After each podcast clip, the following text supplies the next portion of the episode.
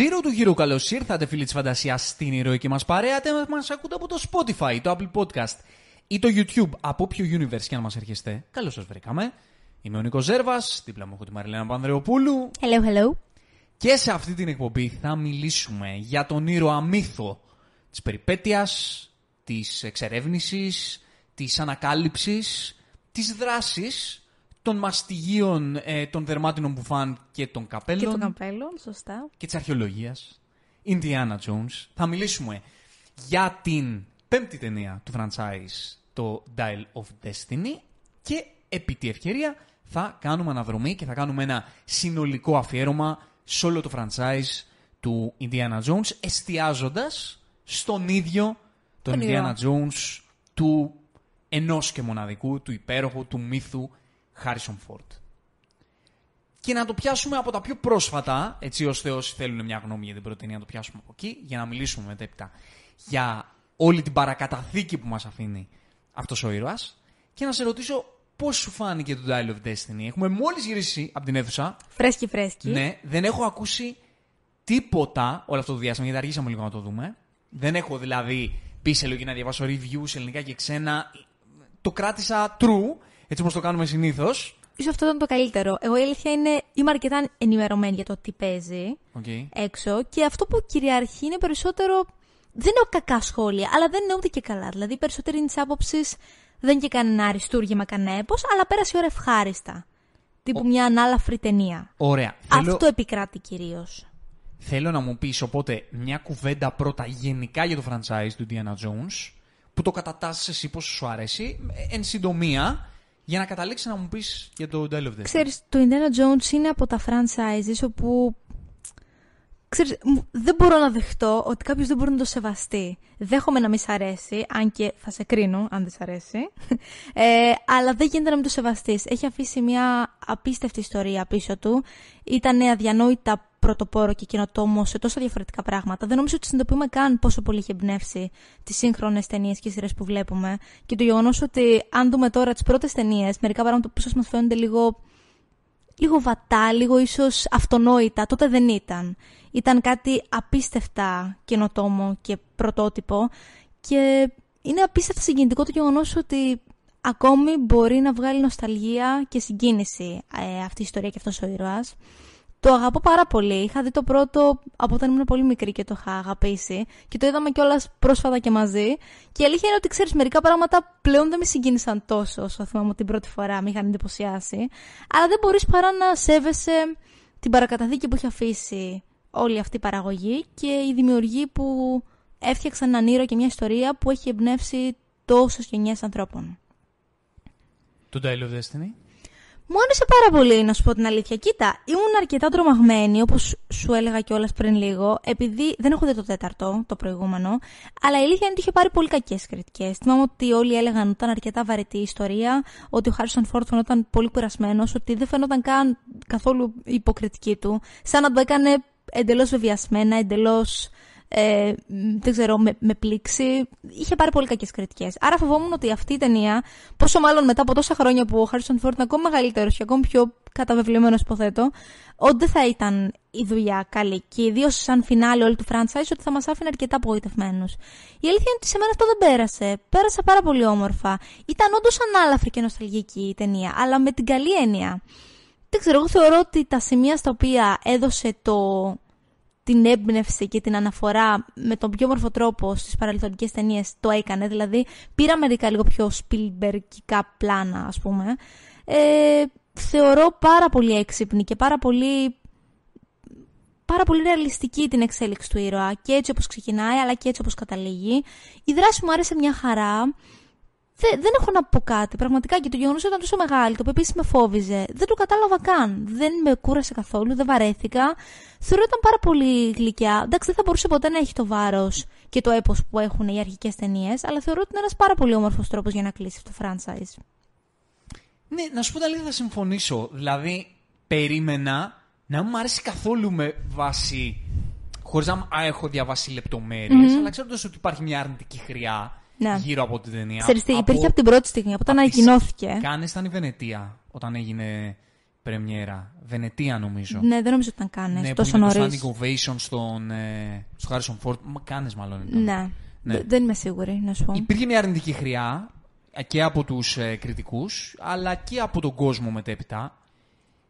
Εμένα μου άρεσε. Και εμένα μου άρεσε. Πραγματικά μου άρεσε. Ε, δεν λέω ότι είναι το καλύτερο πράγμα που έχω δει. Όχι. Δεν λέω ότι είναι η τέλεια ταινία η Diana Jones. Δεν θα μπορούσε, προφανώς. Όχι, δεν θα μπορούσε.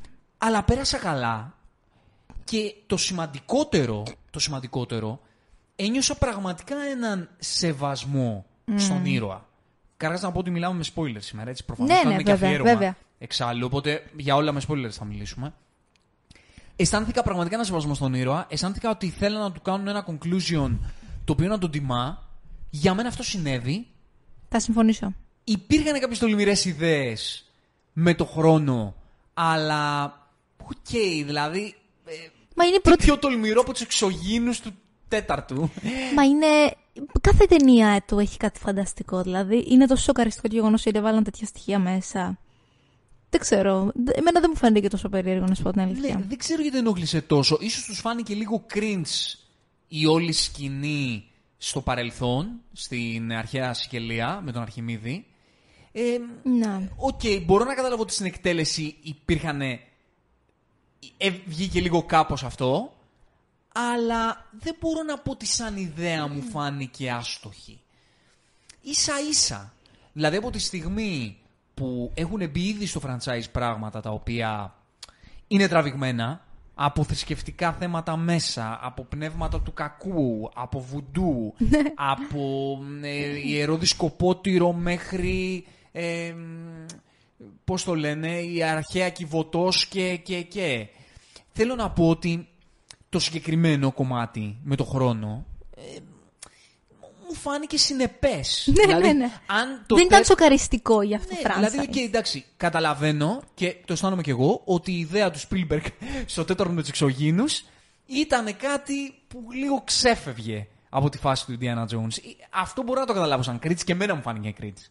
Και Εγώ είδα ε, το τέταρτο και όντως ναι, μου φάνηκε cringe. Αλλά αυτό εδώ, το κομμάτι του χρόνου, και μου φάνηκε και πολύ αλληγορικό. Ναι. Με την έννοια ότι, ξέρεις, έχει γεράσει ο ήρωας αυτός, βλέπει τη ζωή του ε, με, με τα μάτια ενός τρίτου, πώς τη βλέπει, βλέπει το χρόνο να περνάει, είναι και ο ίδιος παραδομένος στο πέρασμα του χρόνου και αυτό το δίνει η ταινία. Ναι, ναι, το ναι. δίνει. Και το δίνει και υπέροχα. Από την, από την πρώτη σκηνή. Ναι. Από την πρώτη σκηνή του τώρα. Του ήρωα του τώρα. Οπότε το βρίσκω εύστοχο. Πραγματικά εύστοχο. Και να Όχι σου εντάξει, πω- που θα μπορούσε να πει κανείς ότι η όλη φάση με τον Αρχιμίδη ήταν λίγο κάπως.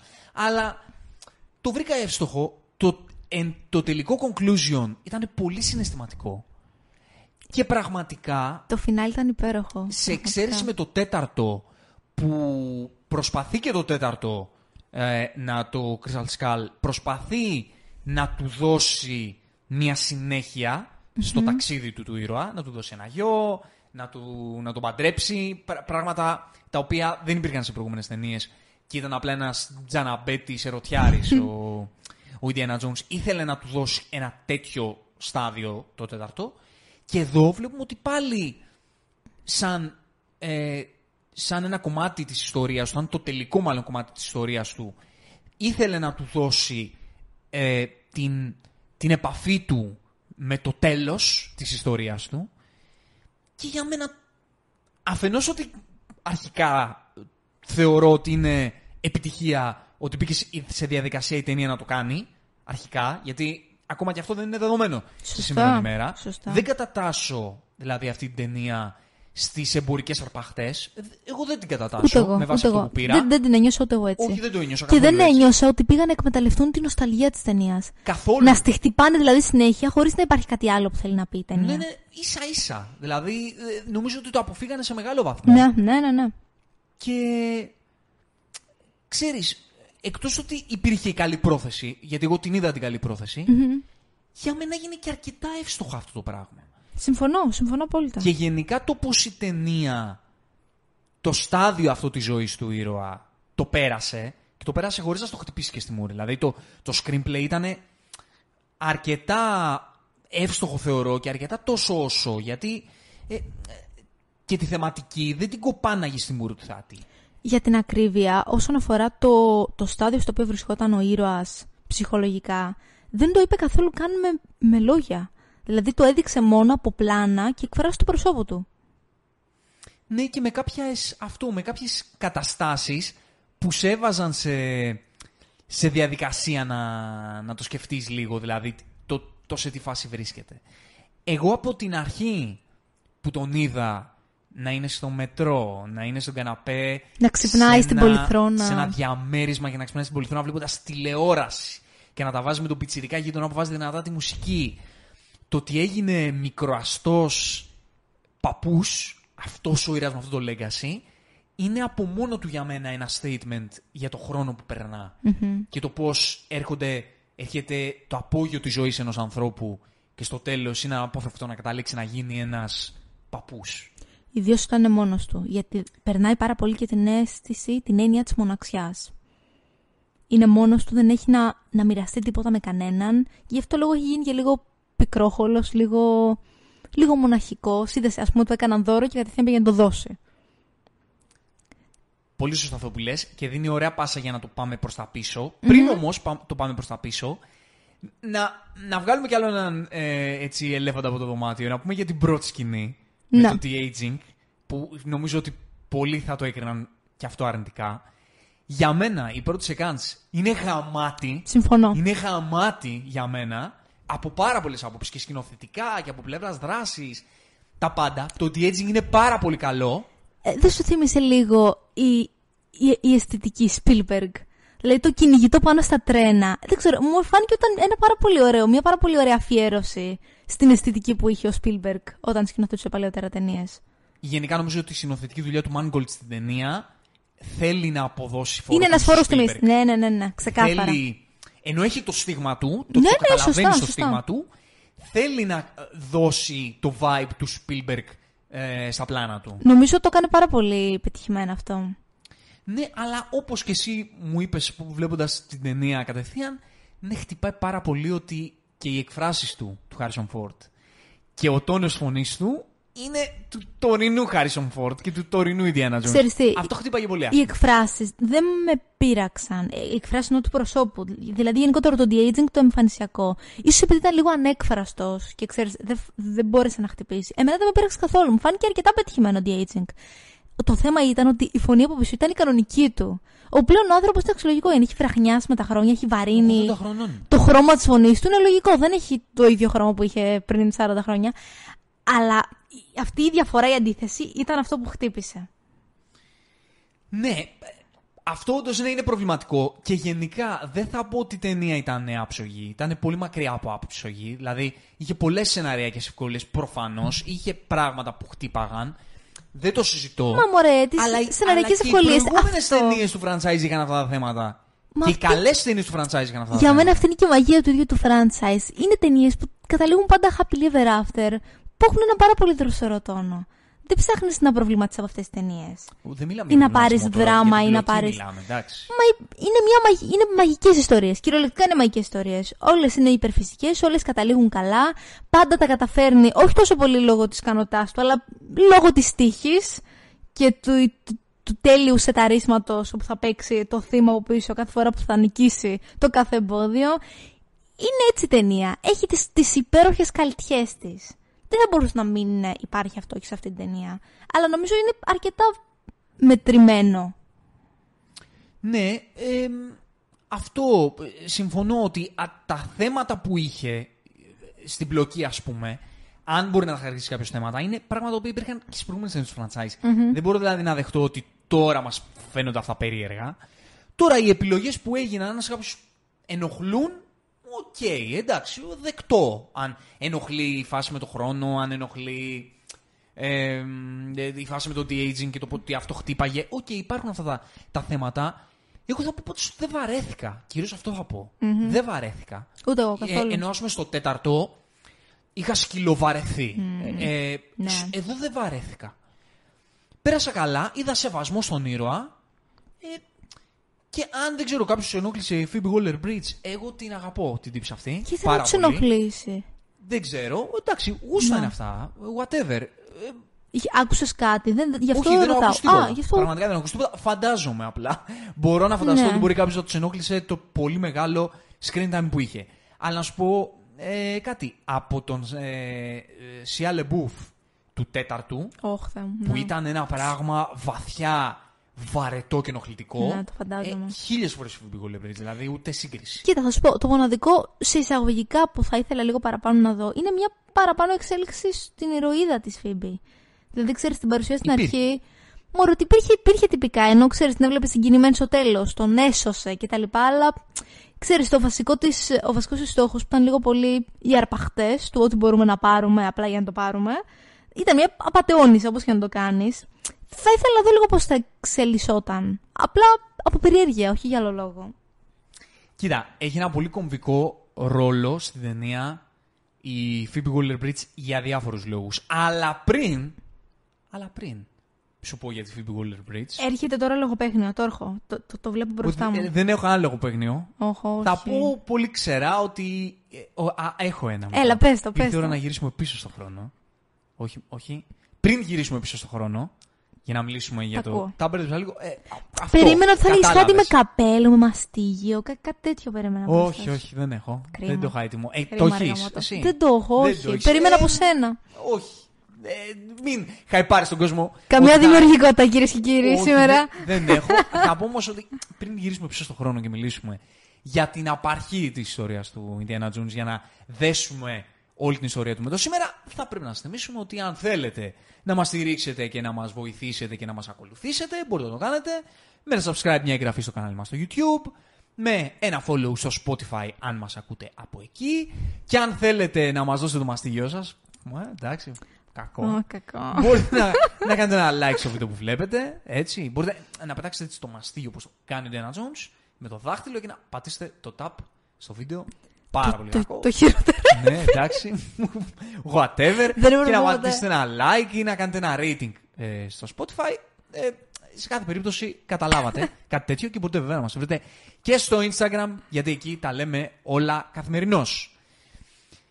Τι γίνεται τώρα με τη Phoebe Waller-Bridge. Η Phoebe Waller-Bridge είναι η ηρωίδα η οποία ε, βοηθάει σε αυτή τη θεματική που έχει η ιστορία του Indiana Jones από την πρώτη ταινία. Γιατί ας πούμε, να σου πω, εμένα από την πρώτη τριλογία το- των πρώτων ταινιών, η λιγότερο αγαπημένη μου είναι η πρώτη. Μμμ. Γιατί; Γιατί ε, ψιλοβαρέθηκα σε σχέση με τις επόμενες δύο που θεωρώ ότι η δράση θα είναι πολύ καλύτερη. Είναι τέλειες και η δεύτερη και η τρίτη. Ναι. Ε, θα, θα φτάσουμε και εκεί. Η πρώτη όμως, παρότι είναι λίγο πιο low, έχει την, την ιδιότητα ότι περνάει με πολύ τόσο όσο τρόπο το βασικό θέμα της, ε, της ιστορίας του Indiana Jones, ότι την ανακάλυψη για ποιο λόγο, για ποιο λόγο μπαίνει στη διαδικασία της ανακάλυψης και της εξερεύνησης. Έτσι.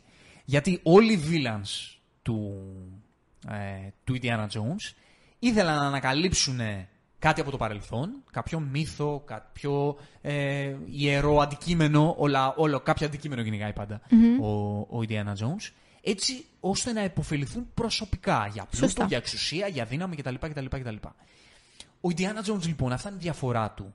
Ότι έμπαινε σε όλες αυτές τις περιπέτειες και στο δείχνει και η πρώτη, η πρώτη ταινία, χωρίς να το αποσαφηνίζει, αλλά στο δείχνει, γιατί είναι ένας άνθρωπος της επιστήμης και το κάνει αφενός για την παγκόσμια γνώση και παγκόσμια ανακάλυψη, γιατί ήθελε τα αντικείμενα αυτά να μπουν σε μουσείο. Σε μουσείο. Το λέει πάντα και το ξαναλέει σε όλες Το τις λέει σε ιστορίες, κάθε ταινία, Ότι αυτό πρέπει να μπει ακριβώς. σε μουσείο, γι' αυτό το κάνουμε, γι' αυτό πρέπει να ανακαλύπτουμε πράγματα, για, να, για τη γνώση, για να μαθαίνει ο κόσμος, για να εξελίξουμε την ανθρωπότητα.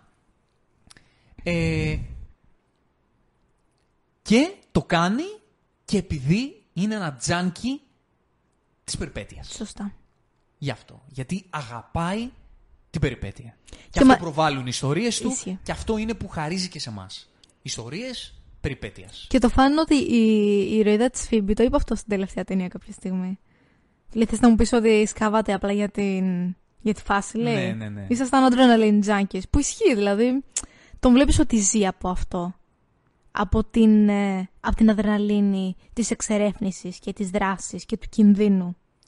Και αυτό πιστεύω είναι το πολύ εύστοχο που κάνει το Dial of Destiny. Ότι το πώς αυτός ο άνθρωπος στα 80 του έχει χάσει την επαφή με αυτό το πραγμα ε, είναι αρκετά, θα πω τη λέξη σοκαριστικό. Με την έννοια ότι βλέπεις και εσύ ότι είναι αναπόφευκτο να έρθει η, η, η στιγμή στη ζωή ενός ανθρώπου που αυτό το πράγμα στο οποίο μπορεί να είναι καλός, μπορεί να γουστάρει, μπορεί να, να τον εμπνέει, μπορεί να είναι η φάση του λόγω των χρόνων Να ή μπορεί λόγω πλέον να το κάνει. ζητημάτων μπορεί να το προκύψει στη ζωή, μπορεί να, να χαθεί από μέσα Σωστά. του. Οπότε τι μένει, τι, τι, τι καταλήγει να είναι αυτός ο άνθρωπος; Σύντος μίζερος και μελαγχολικός. Ναι, και αυτό σου δείχνει αυτή η ταινία.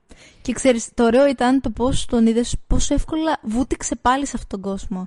Δηλαδή με το που ήρθε η αφορμή, ξαναμπήκε τόσο απότομα ε, σε όλο το κυνηγητό και την εξερεύνηση και τον κίνδυνο. Κατευθείαν δηλαδή εισχώρησες σε αυτό χωρίς να το θέλει καν ο ίδιος. Ε, αυτό είναι που, που κάνει τον, ε, τον Indiana Jones αυτό που είναι. Και η πρώτη ταινία μπορεί. ε, Για μένα, ας πούμε, το, το ελάττωμα της πρώτης ταινίας είναι ότι ο Indiana Jones, σαν χαρακτήρας, δεν είχε μία. Ε, δεν υπήρχε ένα character study πάνω του.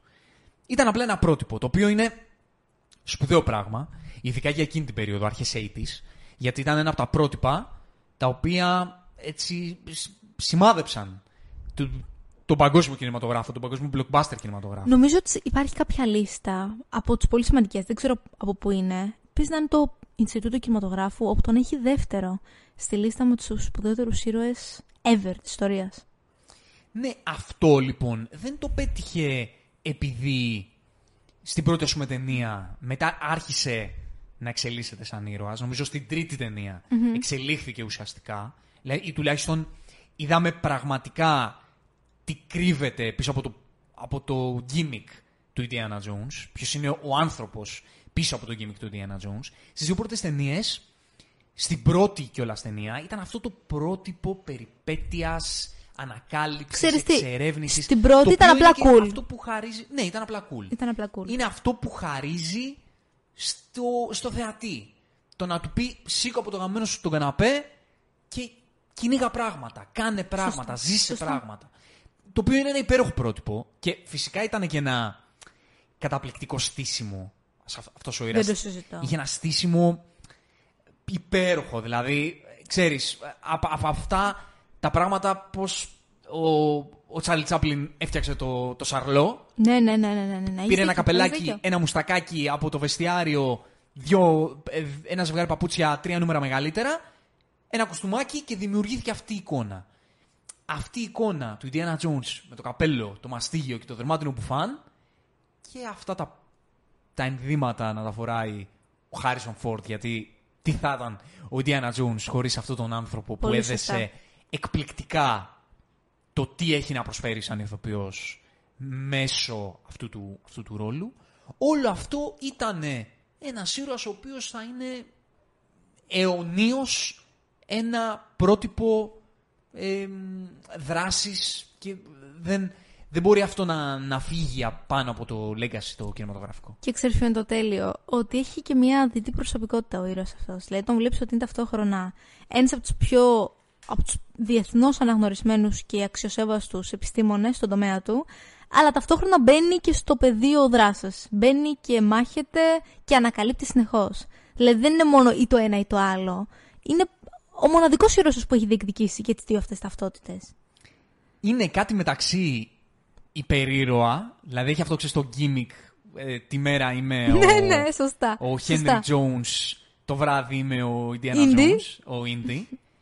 Και απ' την άλλη, ειδικά η δεύτερη ταινία το πάει προς τα εκεί, είναι ένας James Bond, αλλά σε πιο fantasy Σε πιο- αρχαιολογικό... ναι, ναι, σε πιο country περιεχόμενο. Ναι, σε πιο country περιεχόμενο. Δηλαδή, όντως το, το στήσιμο αυτού του ήρωα έχει διάφορες πλευρές που τον κάνουν τόσο πολύ cool και, και κάνουν το θεατή να τον γουστάρει τόσο, τόσο πολύ. είναι, είναι πάρα πολύ cool. Είναι μεγάλο πράγμα αυτό. Δεν βλέπουμε πλέον πολλούς ήρωες που λέμε είναι ο ορισμός του cool. Δηλαδή είναι από τους ήρωες που πρέπει να οριακά να όρισε τη λέξη cool. Ήταν αδιανόητο το πόσο πολύ επηρέασε την παγκόσμια κινηματογραφική ιστορία ένας ήρωας με αυτή την ταυτότητα που είχε. Και σκέψου πόσα παιδιά εκείνη την περίοδο και καλά και μετέπειτα. Ε, δηλαδή και εγώ που, στα, που ήμουν παιδί στα 90s και τότε είδα πρώτη φορά τις ταινίες του, ξέρεις, σε οθεί να, να θεωρήσεις σαν μικρό παιδί που βλέπεις τις ταινίες του ότι η γνώση είναι cool. Ναι, και το σωστά. ότι είμαι ένας μελετημένος άνθρωπος, σπουδαγμένος επιστήμονας, έχει και την cool πλευρά του. Εννοείται. Έτσι, εννοείται. γιατί την επιστήμη και τη γνώση κάνει cool αυτός ο ήρωας. Έτσι. Θυμάμαι ένα επεισόδιο από τα φιλαράκια όπου φοράει ο Ρώσον ζευγάρι δερ- ένα δερμάτινο παντελόνι και τον βλέπει ο γιος του και του λέει ότι είσαι σαν τον Ιντιάνα Jones. Και το έλεγε όλη μέρα. Ήταν το, το highlight της ημέρας του, ο οποίος ήταν επίσης ένας παλαιοντολόγος, ένας διδάκτορας. Δηλαδή είναι, είναι τόσο χαραγμένος καρδιές των ανθρώπων ότι είναι από τα ωραιότερα κοπλιμέντα που μπορούν να σου, να σου κάνουν. Ειδικά αν είσαι στο χώρο, ας πούμε, τον ακαδημαϊκό. Είναι, γιατί ξέρεις, είσαι cool επιστήμονας. Και είναι τρομερό πως αυτό το έκανε pop κουλτούρα, ε, αυτό το franchise. Ναι, και βοηθάει πολύ σε αυτό νομίζω και ο ίδιος ο Χάρισον Φόρτ. Ξεκάθαρα. Γιατί πήραν έναν τύπο ο οποίος έχει ένα περίβλημα, ένα vibe λαϊκό, Μμμ. ματσό, λίγο μίλητος, ξέρεις, ωραίος άντρας, ε, πολύ δυναμικός και τον κάνανε να είναι επιστήμονας, έτσι. Και του δώσανε μετά το gimmick του, του περπετειώδη τύπου. Δηλαδή ήταν ένα πάντρεμα που τα είχε όλα. Δεν θα ήταν τίποτα αυτός ο ήρωας αν δεν ήταν ο, ο Φόρντ να τον υποδίεται. Και αυτό το βλέπουμε ακόμη και από την τελευταία ταινία. Που θεωρώ πραγματικά, δεν ξέρω πώς, πώς τα κατάφερε ο άνθρωπος σε αυτήν την ηλικία. Και έβγαζε τον Indiana Jones σε κάθε του λέξη. Ξέρεις, αυτές οι ταινίες που βλέπουμε τώρα, ε, που παλιοί σπουδαίοι αστέρες του κινηματογράφου κάνουν τέτοιου είδους ταινίες, που κάποιοι θα πούν, ξέρω εγώ, ότι είναι νοσταλγικές και πουλάνε τη νοσταλγία του legacy τους, μου δημιουργούν μια στεναχώρια πάντα, γιατί λέω δεν υπάρχουν τέτοιοι τύποι σήμερα. Και δεν ξέρω πότε θα υπάρξουν και αν θα υπάρξουν ποτέ. Δηλαδή αυτό το πράγμα το οποίο είναι ο Harrison Ford και δεν, δεν πάει μόνο στο ότι ήταν μια περίοδος στα 80s που δημιουργούσαν star, ενώ τώρα δεν μπορούν να δημιουργηθούν stars. Δηλαδή είναι και θέμα χρονικής περίοδου και το καταλαβαίνω αυτό. Αλλά actually, ρε φίλε, δεν υπάρχει ένας τύπος εκεί έξω από τον Harrison Ford. Δεν, υ- δεν υπάρχει. Ξε- ξε- Είναι μεγάλη η συζήτηση αυτή, αλλά νιώθω ότι καταλήγει πάντα στο πόσο πολύ πλέον είμαστε ποτισμένοι με περιεχόμενο από τα πάντα. Δηλαδή, σκέψου λίγο, ένα παιδί τώρα, τώρα, βάλει το 10 χρονών, να τον Indiana Jones, το πρώτο σου λόγο. Δεν μπορεί καν να εκτιμήσει το τι σημαίνει αυτό για όσους το έβλεπαν για πρώτη φορά. Δηλαδή, έχουν πάθει τόσο ανοσία πλέον ε, τα, τα παιδιά και, και εμείς, δεν είναι μόνο τα παιδιά, με το περιεχόμενο που υπάρχει, που δεν νομίζω ότι εντυπωσιάζονται τόσο πολύ με το coolness ή με τη χαρισματικότητα ενός ηθοποιού ή με την πρωτοτυπία μιας ταινίας. Γιατί σου λένε, Οκ, εντάξει, έχουμε δει κάτι παρόμοιο. Για τότε όμως δεν υπήρχαν αυτά. Δεν έβλεπες αυτή τη χαρισματικότητα. Δεν λέω ότι δεν την έβλεπες συχνά, αλλά δεν την έβλεπες τόσο πολύ μπαμ στα μάτια σου. Δηλαδή να βλέπεις μπροστά σου και να λες του άνθρωπος θα μείνει στην ιστορία. Το βλέπω μπροστά μου, θα μείνει στην ιστορία. Πλέον αυτό δεν το λες. Ισχύει. Ναι και ξέρεις και τι άλλο ισχύει. Ε, σωστά το λες, αλλά υπάρχει και ένας άλλος παράγοντας που το ενισχύει αυτό ακριβώς το πράγμα που λες. Ότι όταν έκανε αυτές τις ταινίες ο, ο Harrison Ford σαν Indiana Jones, αυτό το ύφος που έστησε ο Λούκας με την ιστορία του, ο Spielberg με τη σκηνοθεσία του, ο Harrison Ford με την υποκριτική του, αυτό το πράγμα τότε δεν υπήρχε Σωστό. και μετέπειτα αυτό το vibe το πήρανε άλλες ένα δισεκατομμύριο ταινίες Ακριβώς. και το έκαναν πολύ χειρότερο από αυτό το πράγμα που έκανε τότε ο Spielberg και ο Λούκας και ο Harrison Ford. Πολύ σωστό. Δηλαδή πήραν αυτό το πράγμα, αυτή τη βάση που έκτισαν τότε αυτοί οι άνθρωποι. Που για τότε που ήταν δημιούργησαν, αδιανόητη, έτσι. Ναι. Και την, έ- και την έβαλαν πολλά επίπεδα πιο κάτω και την έκαναν μαζική. Σε πάρα πολλά πράγματα. Από animation μέχρι ε, κινηματογράφο, μέχρι τηλεόραση. Πολλές διαφορετικές παραλλαγές φθηνές αυτού του πράγματος. Οπότε τώρα ένα παιδί έχει, το έχει δει αυτό το πράγμα, αυτή τη, πάνω, τη φάση πάνω κάτω, την έχει δει χίλιες φορές και όσες φορές την έχει δει ε, δεν ήταν και κάτι το ιδιαίτερο. Οπότε τώρα το να επιστρέψει στην αρχή Σωστά. και να δει τη βάση είναι λογικό να μου του κάνει εντύπωση. Ναι, ναι, έχεις δίκιο. Έχεις δίκιο σε αυτό. Τι να πω, δεν, ε, δεν θέλω να το σκεφτόμαι έτσι. Δηλαδή, πραγματικά προσπαθώ να μην σκέφτομαι τι θα γίνει όταν σε 10-20 χρόνια όλοι αυτοί οι σπουδαίοι άνθρωποι που δημιούργησαν, όχι δημιούργησαν απλά, εκτόξευσαν ε, την τέχνη του κινηματογράφου, φεύγουν από τη ζωή. Χαίρομαι απλά που πολλοί από αυτούς στην ηλικία που είναι, με όλα όσα έχουν περάσει και τη ζωή που έχουν ζήσει, έχουν ακόμη το μεράκι και τη θέληση.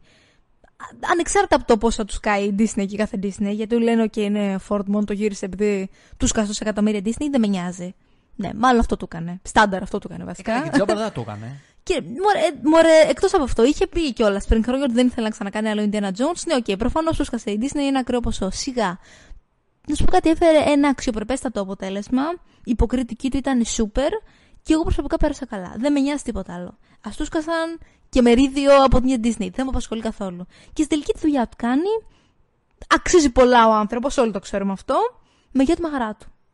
Καλά, σε κάθε περίπτωση δεν τα βάζει νομίζω κανείς με τους ηθοποιούς. Ε, γιατί Εννοείται. αυτό τη δουλειά τους κάνουν. Οπότε, αν έρθεις να τους προσλάβεις, θα το κάνουν ή να πάρουν το τσεκ τους να πάνε σπίτια τους. Δεν, δεν θα σκεφτούν και πολύ. Ο Χάρισον Φόρντ θα κάνει τώρα και MCU. Που το MCU είναι στα πιο κάτω του δεν πάει. και, και όταν τον ρωτήσανε, είπε: «Ε, Δεν το είχα κάνει. Το έκανα. Γιατί μου τα σκάσανε και γιατί είπα: Why not. Why not, ακριβώς. Ε, ναι. Να το δω και αυτό πώς είναι. Έχω κάνει τα πάντα. Το είπε πρόσφατα. Έχω κάνει τα πάντα. Ε, αυτό δεν το είχα κάνει. Α, το κάνω γι' αυτό για το γούστο μου. 80 φεύγα είμαι. Χαίστηκα. Και καλά κάνει, γιατί αυτός είναι ο Χάρισον Φόρντ. Αλλά ήταν. Ναι, ρε, και ο ίδιος αλλά είναι, άνθρωπος. είναι τέλειο που το λέει. Που δεν λέει απλά, ξέρω εγώ, θα αποσυρθώ, να αράξω. Όχι, δεν Θα πει. αποσύρεται. τι- ε, Είναι πολύ ωραίο αυτό.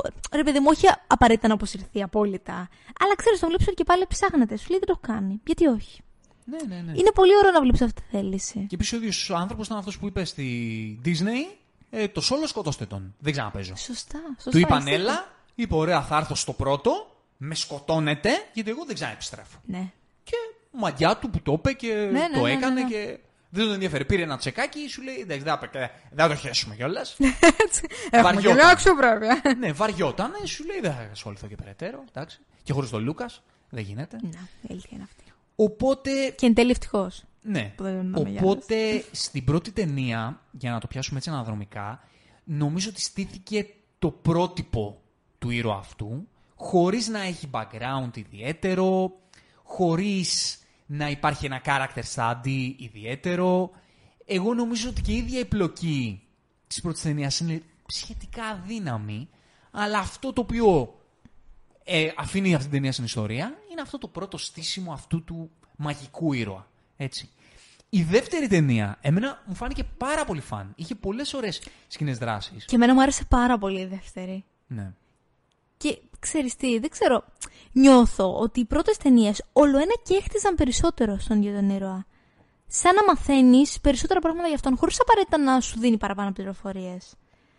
Στο τρίτο σου δίνει. Στο τρίτο σου δίνει. Και στο ναι, εντάξει. τέταρτο γίνονται πράγματα, δηλαδή ανακαλύπτει ότι έχει γιο, ότι. Ναι, εντάξει. και τα λοιπά και ισχύει, τα λοιπά. ισχύει.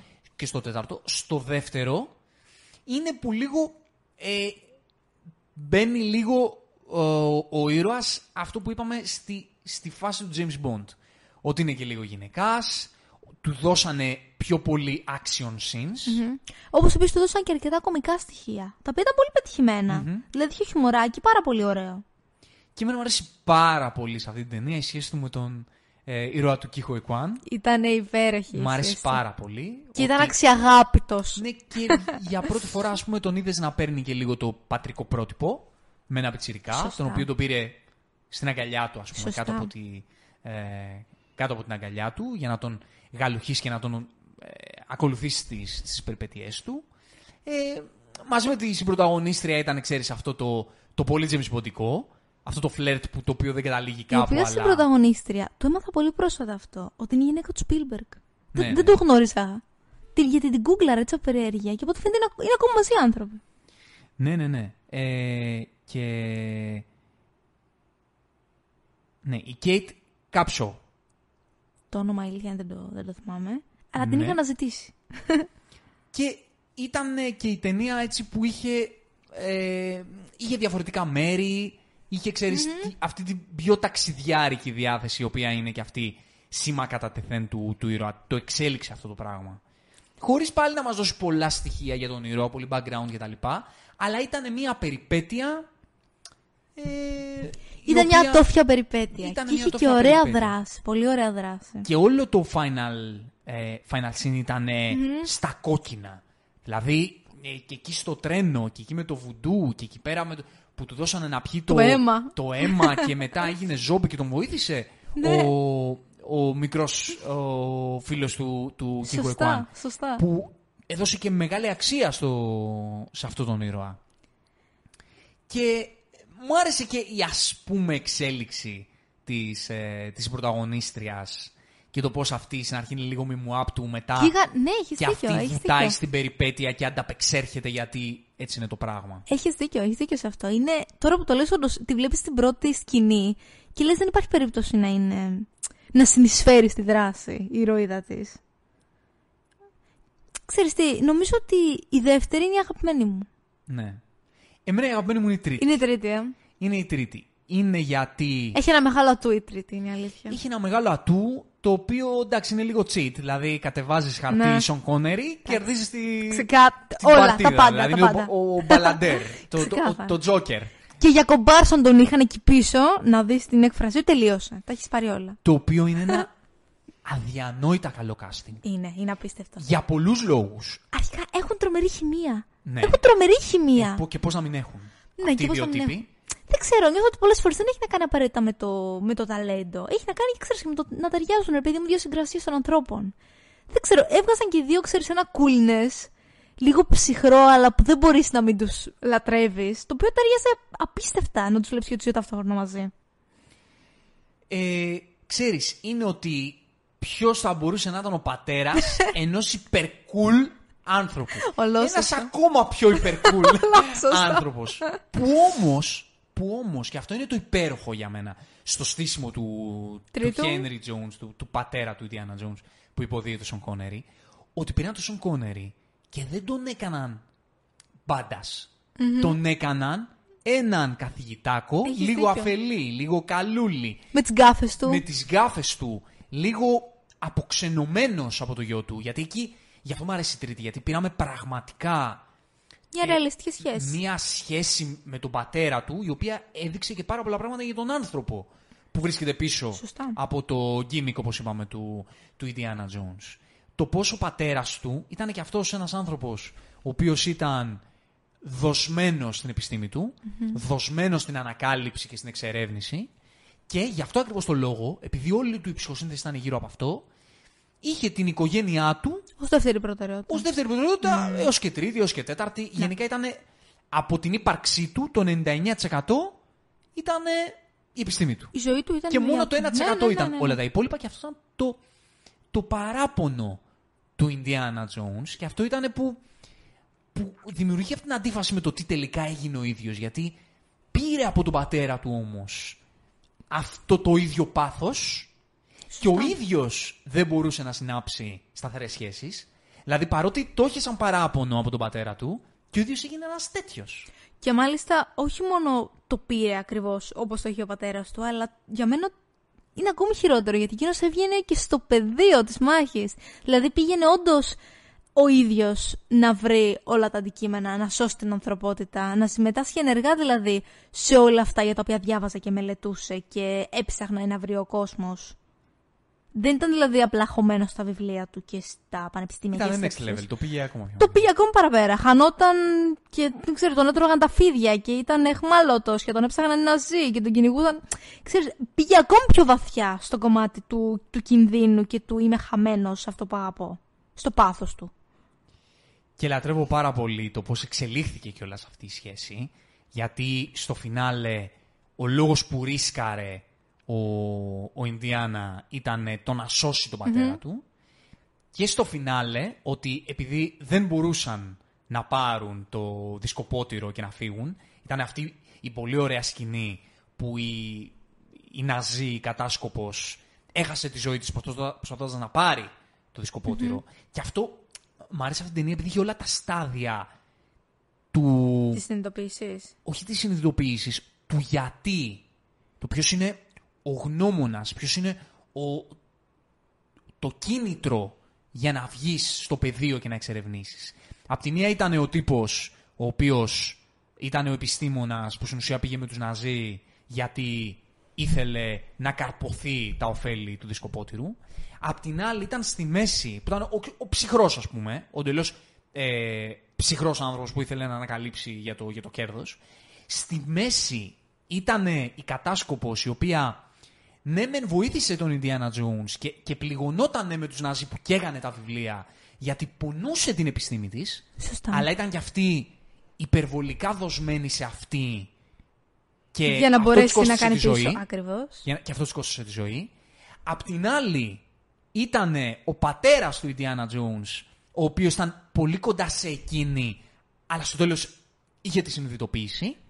Και στην άκρη της γραμμής ήταν ο Ιντιάνα, ο οποίος είναι ο πολύ συνειδητοποιημένος στο γιατί κυνηγάω και στο γιατί κάνω αυτά που κάνω.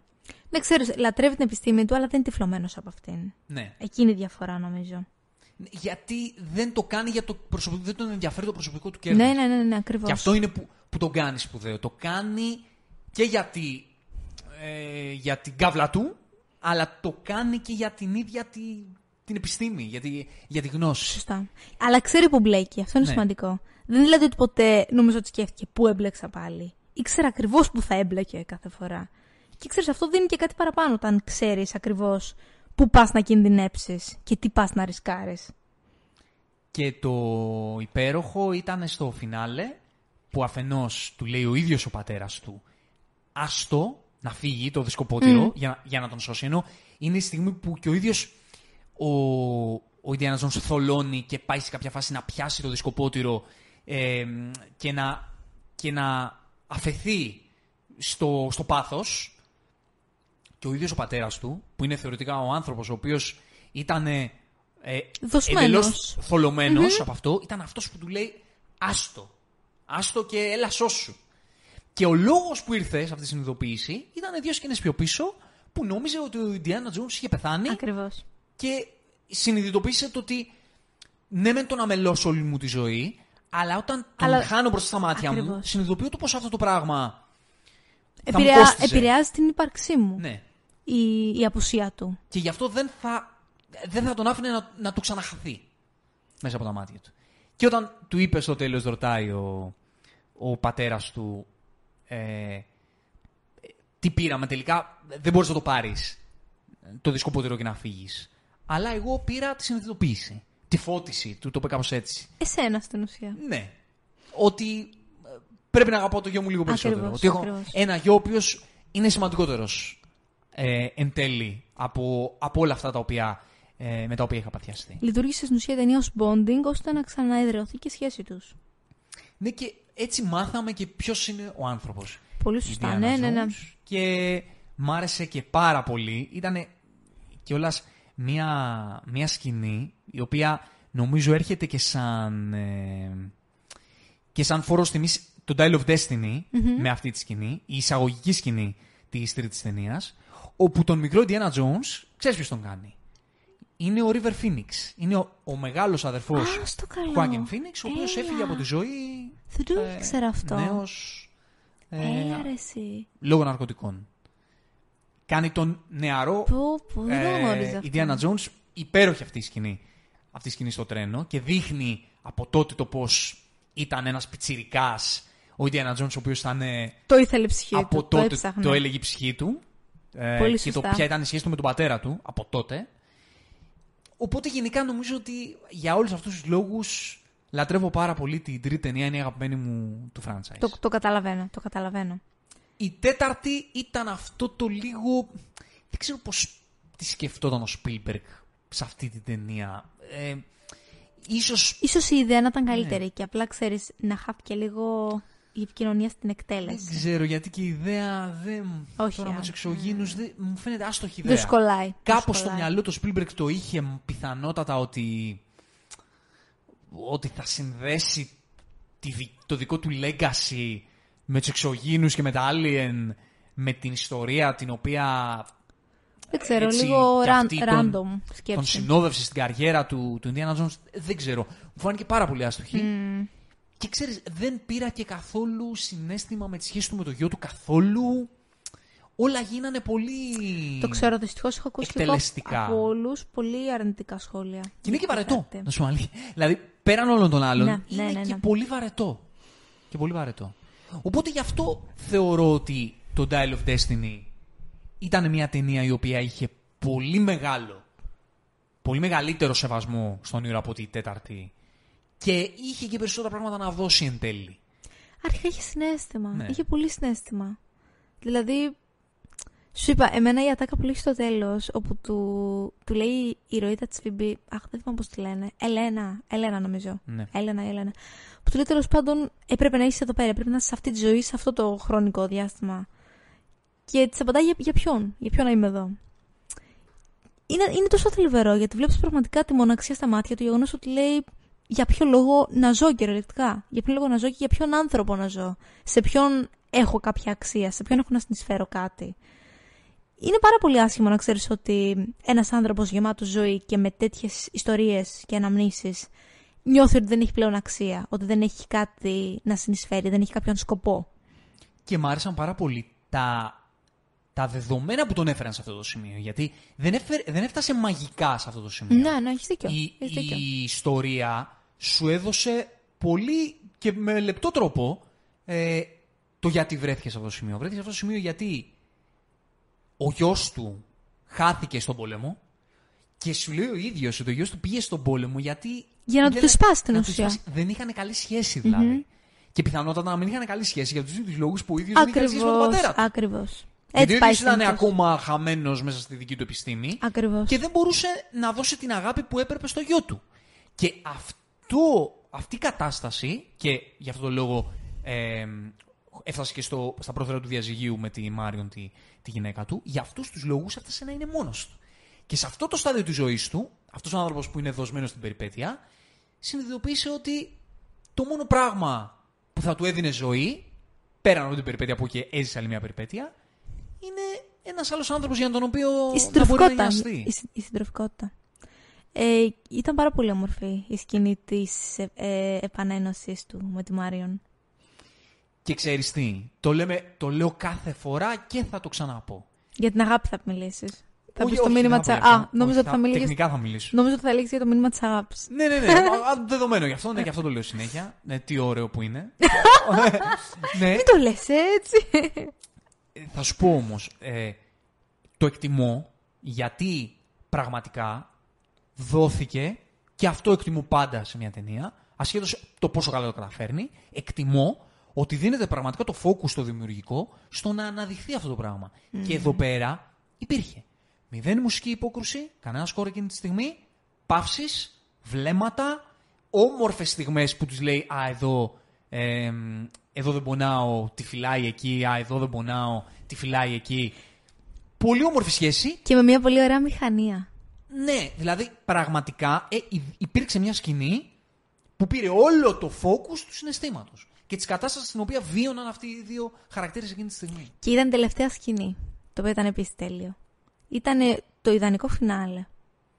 Ναι. Και έλεγε μάλιστα ο Χάρισον Φόρτ στι συνεντεύξεις του και σε εκείνη τη συνέντευξη εκεί στις Κάνες που ήταν και πολύ συγκινημένος και τα έλεγε βουρκωμένος όλα αυτά, ότι ήθελα, αφού το κάναμε που το κάναμε αυτή την ταινία, ήθελα να, να έχει αυτός, αυτός ο ήρωας επιτέλους κάποιον άνθρωπο να νοιαστεί πραγματικά. Κάποιον άνθρωπο να σημαίνει πράγματα για εκείνον. Και αυτό το πράγμα Το, το βρήκε. το βρήκε.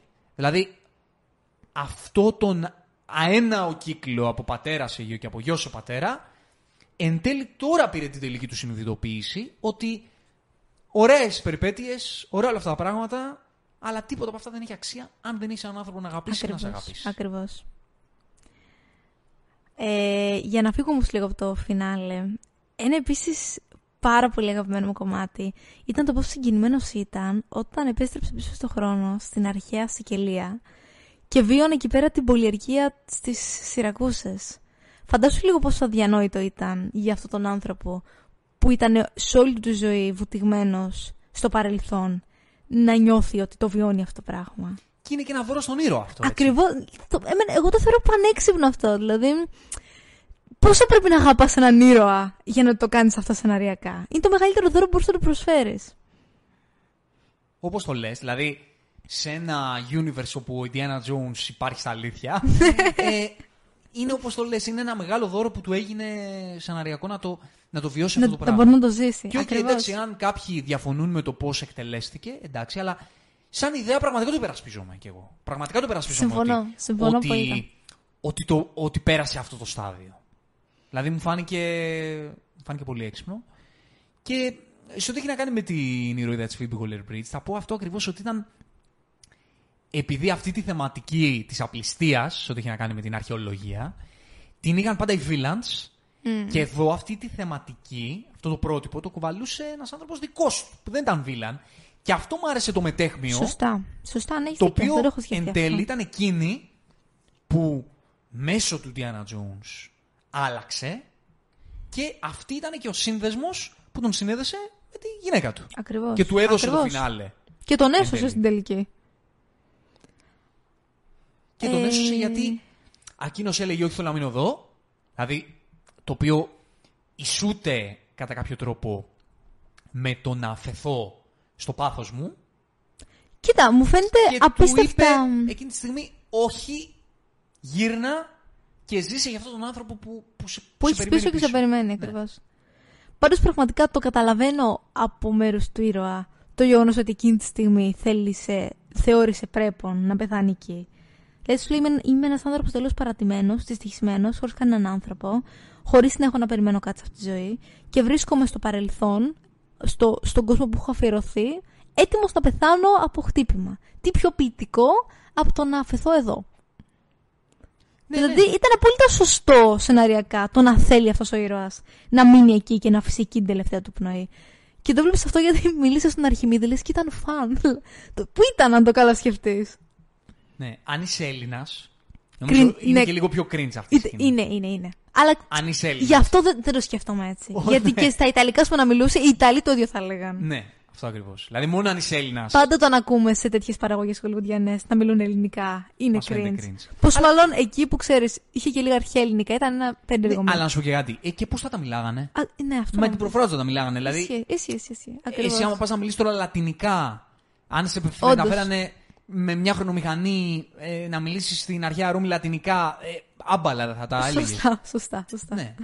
Όπου εντάξει, αν πρέπει να βρω ένα ελάττωμα, θα έλεγα ότι ήταν λίγο ε, ως διαμαγεία στο πώς επέστρεψε η Μάριον σε εκείνον. Αλλά δεν με ενόχλησε. Παρότι καταλαβαίνω ότι είναι λίγο σεναριακή ευκολία και αυτό. Υπάρχουν τέτοιες σεναριακές ευκολίες στην ταινία, αρκετές. Δε- δεν το συζητώ. Σίγουρα και το πώς επέστρεψε σπίτι του. Απλά ξύπνησε και ήταν εκεί. Ενώ δεν είδαμε το γόλγοθά που παίζει να πέρασε η Ελένα με το να τον γυρίσει πίσω. Ναι, μωρέ, πολλά τέτοια. Δεν σε νοιάζουν όμως. Δεν ξέρω. Πολλά- Εμένα δεν με νοιάζει Εντάξει, το καθόλου. τέταρτο επέζησε από πυρηνικό ολοκαύτωμα επειδή μπήκε σε ένα ψυγείο. Δηλαδή, εντάξει. OK. Wow. Ναι, οκ, εντάξει. Δηλαδή. Ε, είδε υπάρχουν και χειρότερα. Υπάρχουν και χειρότερα. Αλλά και στις πρώτες ταινίες υπάρχουν τέτοια. Σε, κα... Όπως σε λέει όλες και- υπάρχουν. Όπως έλεγε και στο Big Bang Theory η Amy, στο Sheldon. Ναι, ναι, που λέει για την Στην πρώτη πρώτη ταινία- ότι στην ουσία σ- στην κατάληξη της πλοκής ο Ινδιάνα δεν συνεισέφερε τίποτα. Δηλαδή όλα θα κυλούσαν ακριβώς έτσι αν εκείνος δεν έκανε τίποτα.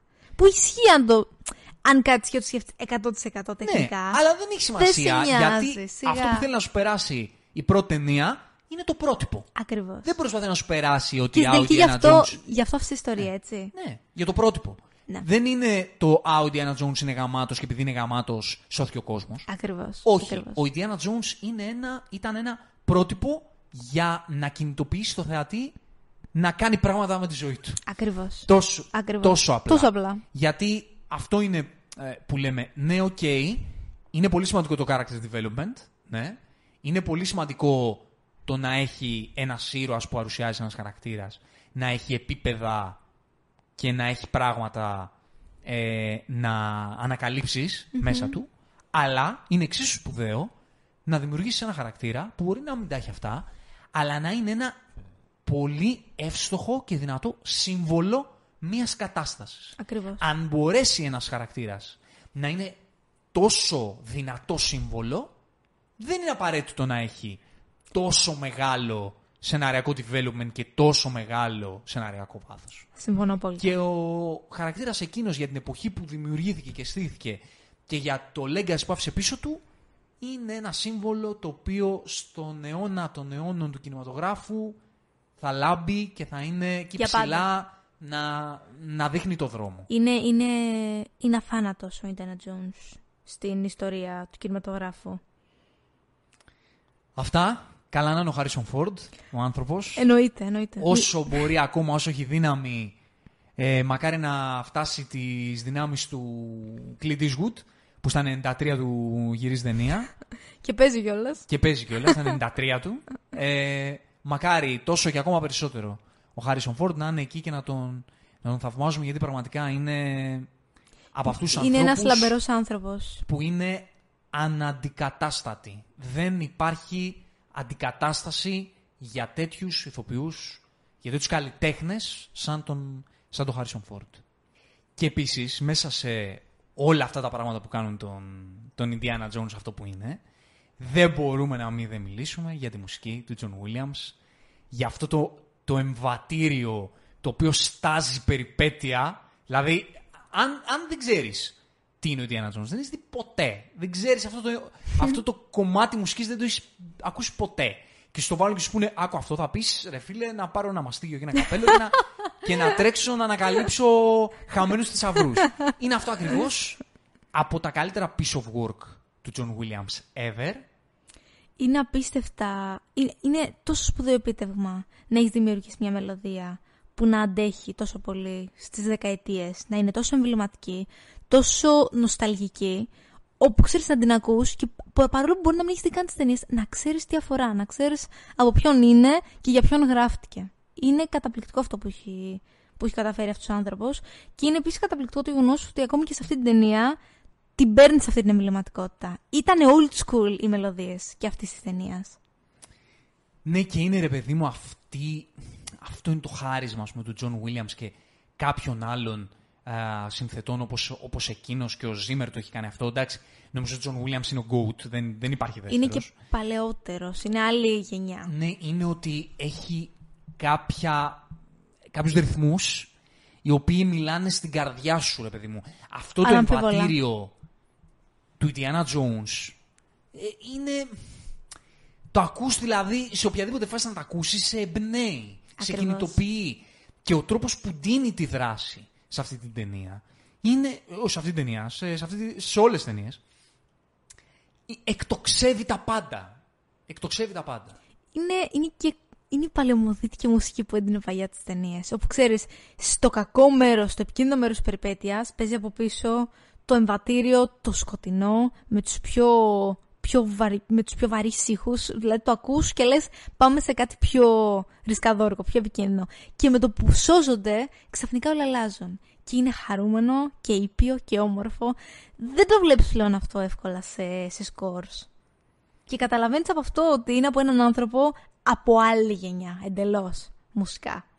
Ε, και έναν άνθρωπο ο οποίος είναι πραγματικά ένας. Ένας. Γιατί Δεν, δεν αυτό υπάρχει άλλος. Που κάνει ο John Williams, δεν είμαι ειδικός μουσικά, αλλά αυτό που έχει κάνει στην καριέρα του John Williams δεν συγκρίνεται, νομίζω, με, με άλλα πράγματα που έχουν κάνει ε, άλλοι συνθέτες. Ε, κοίτα, ο μοναδικός αντίστοιχου βεληνικούς με τον οποίο μπορώ να τον συγκρίνω δεν είναι ίδιο είδος ε, σκορ, αλλά είναι, ξέρεις, ε, ίδιας, ε, ίδιου έπους ε, και έχει αφήσει αντίστοιχη ιστορία, είναι ο Μωρικόν. Ο Μωρικό, ναι, ναι, ναι, ναι, εννοείται. Όπως Και επίσης, πιο πίσω ακόμα. Και πιο πίσω ακόμη, ακριβώς. Νομίζω είναι ο μοναδικός άνθρωπος που μπορώ να, να συγκρίνω κάπως την, την αξία που έχει και την ιστορία που έχει αφήσει πίσω. Σε πολλαπλά έργα. Ναι, γιατί είναι μεγάλη υπόθεση επειδή μου να μπορεί να γράψεις 10 νότε που να μπορούν να, Να αγγίζουν τόσο τον να κόσμο. αγγίζουν τόσο πολύ και να είναι και τόσο εύστοχες με αυτό που βλέπεις. Ακριβώς. Αυτό είναι τρομερά χαρισματικό. Να, να είναι τόσο εύστοχες με αυτό το πράγμα που βλέπεις, πραγματικά. Και εντάξει, το, το αναφέραμε και κατά τη διάρκεια, αλλά σίγουρα πρέπει να πούμε ότι αυτή η δουλειά του Spielberg και στις τέσσερις ταινίες, ή τουλάχιστον στις τρεις πρώτες, ε, δεν είναι ότι απλά ο Spielberg είναι καλός σκηνοθέτης. Είναι ο τρόπος που εξυψώνει τον ήρωα. Αυτά τα reveal που κάνει, τα, τα πρώτα πλάνα του, που εμφανίζει τον Indiana Jones σε κάθε ταινία. Που γυρνάει το κεφάλι τρία τέταρτα και παίζει και το θύμα από πίσω και σου κάνει το reveal. Ναι, αυτό, δηλαδή ε, στο blockbuster κινηματογράφο, Spielberg και Cameron. Ναι, Αυτή. ναι, ναι, ναι, ναι, ναι. Αυτή. Δεν υπάρχει άλλος που να το κάνει αυτό το πράγμα με αυτή τη, την εσάνση ξέρεις, της μαγείας, του έπους. Πώς παίρνω έναν ήρωα, ρε παιδί μου, και τον φτάνω στο Θεό. Σου λέω δηλαδή με το πρώτο πλάνο ότι αυτός εδώ πέρα είναι God level. το, το καταλαβαίνεις με το Ακριβώς. πώς σου, σου τον γλύφει με το, με το πλάνο του. Και ξέρεις τι, δεν ξέρω πλέον αν ήδη γίνονται τέτοιοι, τέτοιες τοποθετήσεις, τέτοια πλάνα ή αν απλά είναι κακά. Αλλά δεν, α- αν γίνονται μου παίρνουν εντελώς ε, αδιάφορα. Δηλαδή, σαν να διαγράφονται με το που τα βλέπω. Δεν έχουν πλέον αυτή τη βαρύτητα. Δεν, δεν, δεν μπορώ να σκεφτώ κάποια σύγχρονη ταινία όπου σου πλασάρει έτσι τον ήρωα. Όπου από την πρώτη στιγμή θα καταλάβεις και θα πεις: Μιλάμε για κάτι πολύ σημαντικό εδώ πέρα. Γιατί δεν υπάρχουν και τέτοιοι ήρωες πλέον, αλλά, Ναι. αλλά αυτό είναι μεγάλη συζήτηση που την κάναμε νωρίτερα. Ε, ναι, και, και δεν είναι μόνο αυτό. Είναι ότι ήταν τέτοια η φαντασία του Spielberg. πα- του Spielberg. Πάντα ήταν για αυτή τη δημιουργικότητα αυτός ο άνθρωπος. Και το όραμα. Τι, τι, Ναι, τι απίστευτο Τόσο όραμα. μεράκι. Δηλαδή καταλαβαίνεις σε κάθε ταινία ότι αυτός ο άνθρωπος βάζει την καρδιά του εκεί μέσα. Πολύ σωστό. Πραγματικά. Δηλαδή σε σκηνές δράσης, τώρα practical effect. Μ, Μιλάμε τώρα οι τρεις ταινίες πρώτες των 80s που δεν έχουν και τα CGI. Και εντάξει, πολύ, πολλά πράγματα μπορεί να τα βλέπεις και λίγο τώρα να σου χτυπάνε. Να σου πω κάτι, για Αλλά- μένα αυτό είναι ακόμη πιο εντυπωσιακό. Ναι. Το ότι σου χτυπάνε, γιατί έτσι καταλαβαίνεις το γεγονός ότι αυτά τα πράγματα δημιουργήθηκαν εντελώς χειροκίνητα. Δημιουργήθηκαν στο χέρι, δημιουργήθηκαν με σκηνικά, δημιουργήθηκαν με ανθρώπους που έκαναν όντως όλα αυτά τα stunts και τους βλέπεις να τα κάνουν. Είναι, φαίνεται ακόμη περισσότερο το μεράκι και το πόσο πολύ χρόνος και ταλαιπωρία και υδρότα και αίμα έχησαν για να γυρίσουν αυτές τις ταινίες.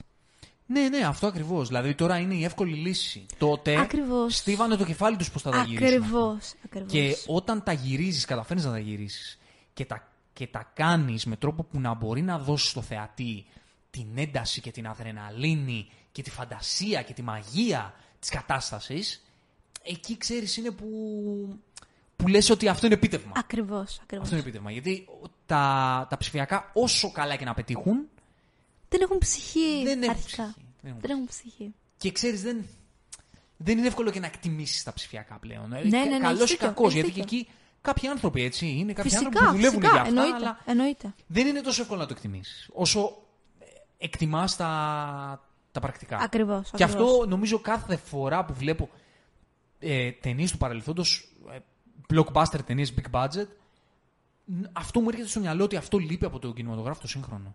Πρέπει λίγο να γυρίσουν λίγο στο practical. Αυτό που κάνει, δείτε τον Ντόμαρο, τον Κρούζ. αυτό το πράγμα που, που ο ίδιος ε, κηρύσσει. Και, και βλέπεις ότι αυτό το πράγμα πετυχαίνει. Δεν είναι εύκολη λύση απλά. Αυτό είναι το θέμα. Είναι η Είναι- εύκολη λύση, αλλά είναι- δεν είναι και φθηνότερη. Απλά νομίζω ότι θέλει, θέλει και ταλέντο για να γίνει το practical. Ναι, Καταλαβες. πιθανότατα. Δεν μπορούν να το κάνουν όλοι. Και θέλει Από και ό,τι χρόνο, φαίνεται. δεν ξέρω. Μου φαίνεται ότι θέλει πολύ περισσότερη προετοιμασία. Ενώ το να είναι όλα εφέ, να είναι όλο digital, είναι πολύ πιο αυτοματοποιημένα μερικά πράγματα. Ναι. Ε, και άλλοι. ε, και ένας λόγος παραπάνω για να εκτιμάς και τον Όλαν, ας πούμε, στις μέρες μας που είναι από τους λίγους. Ναι, μεγάλη αλήθεια. Που το αυτό. παλεύει με Κα- practical. Όπου να είναι θα ξεκινήσεις τι βόμβες του έτσι σε άκυρα κτίρια για το, το marketing, ε, το Να σου πω Oppenheimer. κάτι. Να, να, να τις ρίξεις. Ρίξεις. να τις ρίξεις. Εγώ ανατινάζω το σπίτι μου, το διαθέτω στον Κρίστοφερ Νόλαν. Θυσιάζεις το Α- σπίτι για τον Όλαν, ε. Ναι, άμα είναι να το κάνει practical δηλαδή, εγώ το δίνω. σου- Να με πληρώσει βέβαια. Α, Αλλήμον. και, και του το δίνω. Να σου πω κάτι practical θα το κάνεις σίγουρα. Ναι, ναι, Στο ναι. εγγυόμενο θα είναι αληθινή βόμβα που Δεν θα πει βλέπεις. σπιτάκι. Αυτό σου ακόμα το κάνει. Πρέπει να Ναι, το κάνουν ναι, ναι. περισσότεροι. Γιατί ε, εκεί κρύβεται η μαγεία του κινηματογράφου. Αυτό είναι η μαγεία του κινηματογράφου. Από ό,τι φαίνεται αυτό είναι θέμα ε, ιδιοσυγκρασίας. Δηλαδή, ή είσαι δημιουργός και καλλιτέχνης που το κάνεις αυτό ως πεποίθηση και ιδεολογία παντού, ή δεν το κάνεις. Ναι, να δούμε πώς θα, πώς θα κυλήσει αυτό το πράγμα. Να. Ε, Πάντως τότε το εντυπωσιακό ήταν ότι αυτό το πράγμα δεν ήταν αυτονόητο. Δηλαδή, ακόμη τα, τα, πρακ- τα πρακτικά εφέ ήταν προφανώς αυτονόητα, αλλά το γεγονός ότι και πάλι ήταν τόσο εντυπωσιακά δεν ήταν καθόλου αυτονόητο. Και γι' αυτό λόγο είχε σοκάρει και είχε εμπνεύσει και εντυπωσιάσει τόσο πολύ τον κόσμο. μμμ. Αυτά; Αυτά, αυτά ακριβώς. Αυτό ήταν το ταξίδι του, του Indiana Jones. Ε, έχουμε φαντασιακό καφέ, είχαμε ένα μικρό κενό, έχουν, υπάρχουν πάρα πολλά πράγματα εκεί έξω, δεν τα έχουμε δει όλα, έχουμε δει αρκετά και έρχεται... Και βγαίνουν και ακόμη παραπάνω και- πράγματα. Ναι, είναι να, να απελπίζεσαι με το τι περιεχόμενο υπάρχει Ναι, εκεί ναι, έξω. ναι, ναι, ναι. Και ε, πραγματικά δίνουμε αγώνα να τα προλάβουμε. Εντάξει, όλα δεν γίνεται να τα δούμε. Βλέπουμε αυτά τα οποία θεωρούμε ότι θα μας αρέσουν. Όπως πρέπει να κάνει ο κάθε Ναι. άνθρωπος. Γιατί πλέον είναι τόσο, τόσο. Είναι τόσα το και δεν γίνεται περιεχόμενο να τα δεις όλα. Ιδίως όταν ξέρεις ότι μερικά μπορεί να μην σ' αρέσουν. Όχι. Κάτσε και βλέπει αυτά που σ' αρέσουν, αυτά που σε γεμίζουν. που- Ε, ναι. Και γι' αυτό το λόγο και εμείς μιλάμε περισσότερο γι' αυτά. Τα λέμε στο επόμενο ηρωικό ταξίδι. From zero to hero. Just like that.